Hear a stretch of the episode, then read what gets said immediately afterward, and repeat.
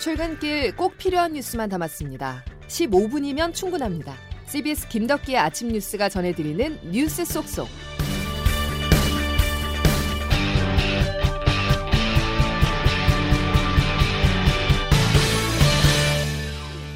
여러분 안녕하십니까? 3월 12일 김덕기 아침 뉴스입니다.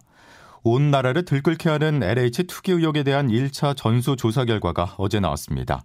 국토교통부와 한국토지주택공사 직원 1 4 0 0 0여 명을 조사해보니 기존 13명에 더해서 7명을 새롭게 밝혀냈는데요. 물론 1차 결과이긴 하지만 폐가 망신시키기에는 한계가 극명하다는 지적입니다. 첫 소식 김명지 기자입니다. 합동조사단의 이번 1차 조사는 국토교통부와 LH 현직 직원의 본인 명의 거래만을 대상으로 했습니다. 퇴직한 직원은 개인정보 제공 동의서를 받기 어렵다는 이유로 빠졌고 차명거래 조사는 애초에 조사단의 권한 밖이었습니다. 직원 본인의 투기 의심 거래도 사실 확인 수준에 그쳤습니다. 정세균 국무총리입니다. 수사에 이 문제를 처음부터 의뢰해서 장기간에 걸쳐서 수사를 하고 있고 아무 내용이 발표되지 않으면 국민들께서는 더 어, 분노하실 것이기 때문에 정부는 국민적 관심이 큰 이번 사안에 대한 해결 의지를 보여줘야 했다는 입장이지만 비판 여론은 더욱 들끓고 있습니다. 직장인 온라인 커뮤니티에서 적반하장식 태도를 보인 LH 직원들에 대해서는 조롱이 이어지는가 하면 시민사회는 조사단의 한계를 뚜렷이 드러냈다며 비판했습니다. 증거인멸 행위가 이뤄지기 전에 수사당국의 신속한 수사가 진행돼야 한다는 겁니다. 또 이러한 3기 신도시뿐만 아니라 반사 이익을 더 많이 얻을 수 있는 주변 그린벨트 등 투기 대상 토지에 대한 조사도 추가로 확대돼야 한다는 지적도 나옵니다. CBS 뉴스 김명지입니다. 정부는 부동산 범죄와의 전쟁을 선포합니다. 정부는 전쟁이란 표현을 쓰면서 불법을 뿌리 뽑겠다는 강한 의지를 드러냈습니다. 전문가들은 정부가 승리하기 위해서는 지금보다 더 신속하고 철저한 조사가 필요하다고 입을 모으고 있는데요. 특히 조사 범위를 확대해야 한다는 지적입니다. 실제 조사를 해보니 신도시 부지를 산 사람들 가운데 지역 중소 개발 사업에도 땅 투기를 한 사람들이 여러 명 있는 것으로 드러났습니다. 주영민 기자의 단독 보도입니다. 2017년 7월과 8월 인천 계양구 3기 신도시 구역 내 농지 세 필지를 매입한 A씨. 비슷한 시기에 계양 말고도 최소 3곳에서 땅을 산 기록이 있었습니다. A씨는 경기도 고양시의 농지 세 필지와 남양주시의 철도 부지 세 필지, 평택시의 임야 한 필지를 샀습니다. A씨는 이 땅들을 모두 최소 2명 또는 최대 8명과 함께 쪼개기 매입했습니다. A씨가 매입한 땅들은 모두 2년가량 지난 뒤 개발구역으로 지정됐습니다. A씨처럼 인천 계양 3기 신도시 사업 부지를 정부 사업 발표 전에 매입한 사람 가운데 다른 사업 부지도 같이 사들인 사람은 최소 8명에 이릅니다. 사전에 개발 정보를 알았던 것처럼 개발 부지만 골라 땅을 산 겁니다. 민변 인천지부 한필훈 사무처장입니다. 이 개발 관련 정보에 접근할 수 있는 사람이 있을 수밖에 없는데 이러한 행위들의 공직자가 연루되어 있다면 우리 관리 감독 시스템이 아주 전무했던 것으로 보이고요. LH 홈페이지 직원 명단을 보면 A씨와 같은 이름이 있는 걸 확인할 수 있습니다. 결국 3기 신도시에만 국한된 LH 직원과 관련 공무원들의 투기 의혹 조사를 중소개발 사업으로까지 확대해야 한다는 목소리가 높아지고 있습니다. CBS 뉴스 주영민입니다. 투기 의심 사례 20건 가운데 11건이 변창흠 국토부 장관이 LH 사장으로 재직한 시절 발생했던 것으로 확인되면서 변 장관 경질론이 점차 거세지고 있습니다. 정세균 국무총리도 국토부 장관의 책임론을 언급했는데요. 작년 12월 27일에 취임한 변 장관은 취임 3개월도 안 돼 물러날 위기에 처했습니다. 이어서 조태인 기자입니다. 1차 정부 조사에서 3개 신도시 투기 의심 정황이 확인된 20건 가운데 절반 이상인 11건이 변창흠 국토부 장관이 LH 사장 재직 시절에 있던 것으로 확인됐습니다. 앞서 변 장관은 개발 정보를 알고 산 건 아닐 것이다. 일부 직원들의 일탈이라고 하는 등 민심과 동떨어진 발언을 하면서 논란을 사기도 했습니다. 변 장관의 안이한 상황 인식에 어제의 조사 결과까지 더해지면서 변 장관 경질로는 더욱 힘을 받고 있습니다. 정세균 국무총리도 조사 결과를 발표하면서 변 장관에 대한 강력한 인사조치 가능성을 시사했습니다. 변창흠 국토교통부 장관이 책임으로부터 자유로울 수 없다고 생각을 합니다. 어떠한 조치가 필요할지에 대해서는 심사숙고하도록 하겠습니다. 하지만 변 장관을 임명하면서 대대적인 공급 대책을 예고했던 정부로서는 고민이 깊을 수밖에 없습니다. 전국 83만 호를 공급하는 이사 공급 대책은 변 장관의 상징성이 큰 대책으로 변 장관이 물러날 경우 차질 없이 진행할 수 있을지 장담할 수 없기 때문입니다. 이 같은 우려를 불식시키기 위해 정세균 국무총리는 LH 사태와는 별개로 이사 공급 대책은 계획대로 시행될 것이라고 밝혔습니다. CBS 뉴스 조태임입니다. LH 직원 신도시 투기 의혹이 정치권으로 확산하고 있습니다. 그러자 더불어민주당은 국회의원 전원 전수조사 카드를 꺼냈는데요. 국민의힘은 긍정적인 입장을 밝히긴 했지만 묘한 신경전도 감지됩니다. 박지환 기자가 보도합니다. 민주당 김태년 당대표 직무대행은 LH 직원들의 투기 의혹으로 촉발된 공직자 윤리 문제와 관련해 국회의원 300명 전원에 대한 부동산 전수조사를 제안했습니다. 성역 없는 조사와 예외 없는 처벌만이 공직자 투기를 방지하고 국민 신뢰를 회복할 수 있다는 겁니다.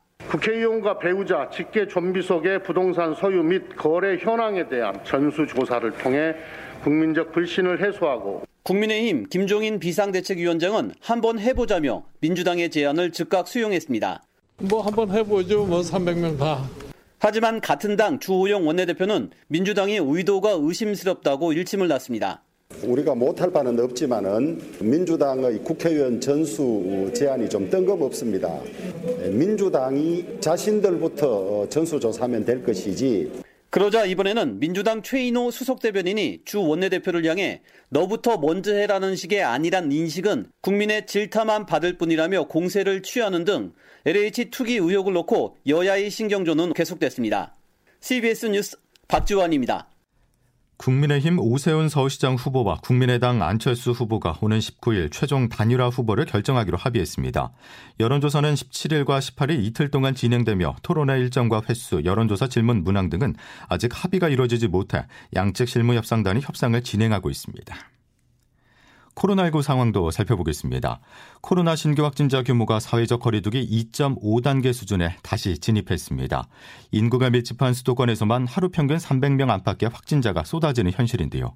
정부는 다음 주부터 적용할 거리두기 수준을 오늘 발표할 예정으로 일단 현 단계를 연장하면서 추이를 살피는 쪽으로 가닥을 잡았습니다. 자세한 소식 황영찬 기자입니다. 어제 신규 확진자는 465명으로 사흘 연속 400명대를 기록했습니다.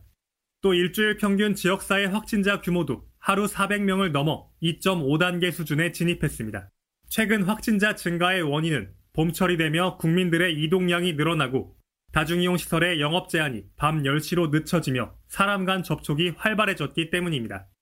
여기에 영국, 남아공, 브라질 등 주요 변이 바이러스 외에 미국발 변이 등 기타 변이에 감염된 국내 확진자도 확인됐습니다.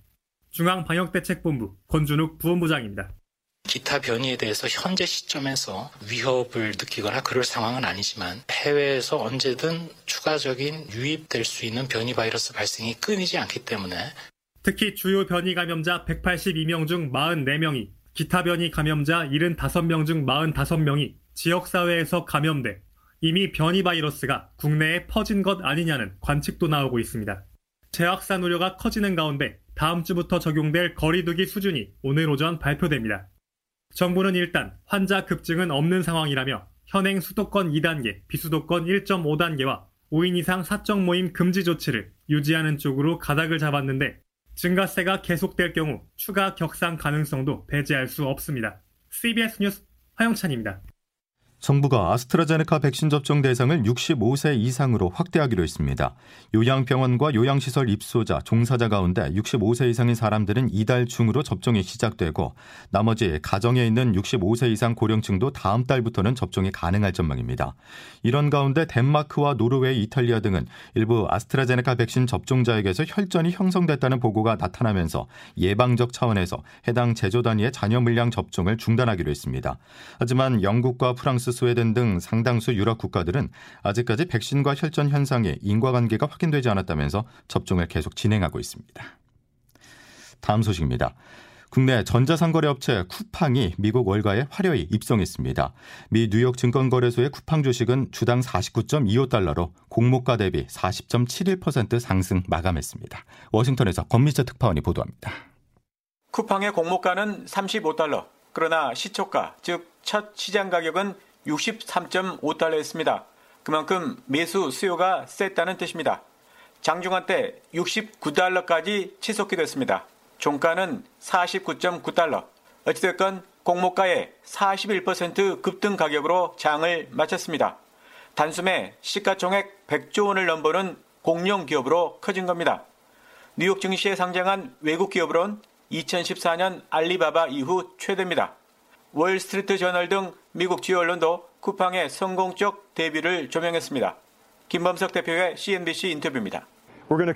앞으로 드론 배달 같은 혁신과 첨단 기술에 투자하고 많은 일자리를 창출하는 등 한국 지역 경제에도 투자하겠습니다.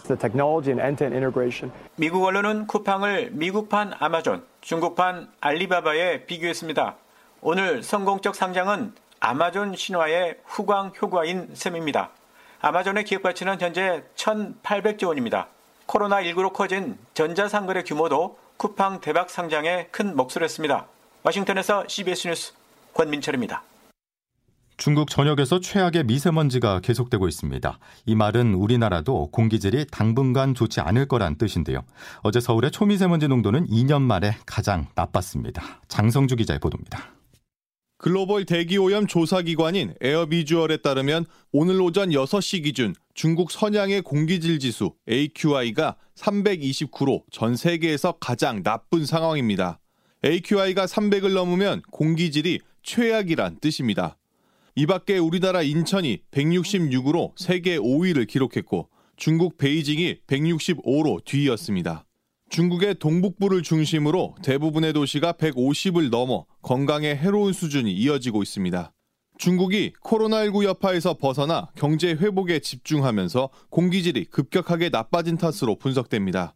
여기에 베이징을 포함한 중국 북방 지역에 난방철이 끝나지 않으면서 오염이 계속되고 있습니다.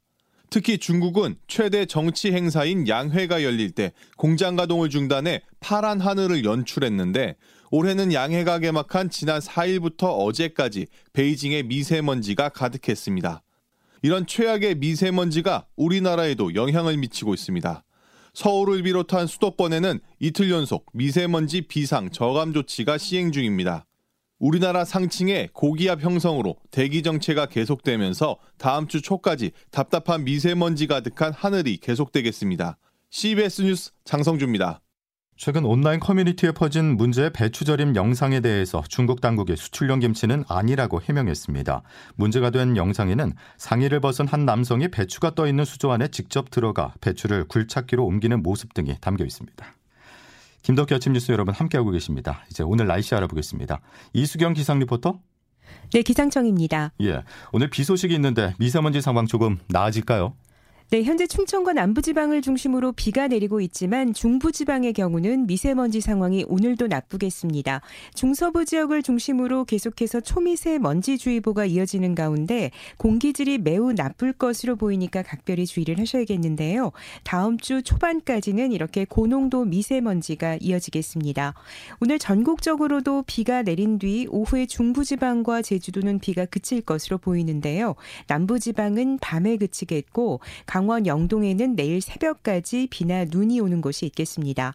앞으로 내릴 비의 양은 전남 남해안과 경남 해안, 지리산 부근에 20에서 60mm, 강원 영동과 충청권 그 밖에 남부지방은 10에서 40mm 정도가 되겠고 서울을 비롯한 나머지 지역은 5mm 안팎의 비가 내리겠습니다. 한편 어제보다 아침 기온이 더 오르면서 현재 서울 9도 안팎인데요. 낮 기온은 어제보다 4, 5도 가량 떨어지겠습니다. 대전과 대구가 11도, 광주 12도, 서울과 파주, 제주가 13도 예상되고 있는데요. 내일부터는 다시 낮 기온이 오를 것으로 보입니다. 현재 서울 기온은 영상 9도입니다. 날씨였습니다. 우리 사회를 살찌우는 기부 소식이 어제 이어졌습니다. 재산의 절반 기부를 약속했던 배달의 민족 창업자 김봉진 의장이 임시직에 가까운 배달 기사에게 자신의 주식 천억 원을 나누겠다고 했고요. 또 변창흠 국토부 장관도 LH 사장 재직 시절에 받은 성과급 7천만 원 이상을 기부하겠다는 뜻을 밝혔습니다. 자, 그런데 김봉진 의장과 변창흠 장관 기부의 온도차가 느껴지는 것은 왜일까요? 금요일 김덕기 아침 뉴스는 여기까지입니다. 다음 주에 다시 뵙죠. 고맙습니다.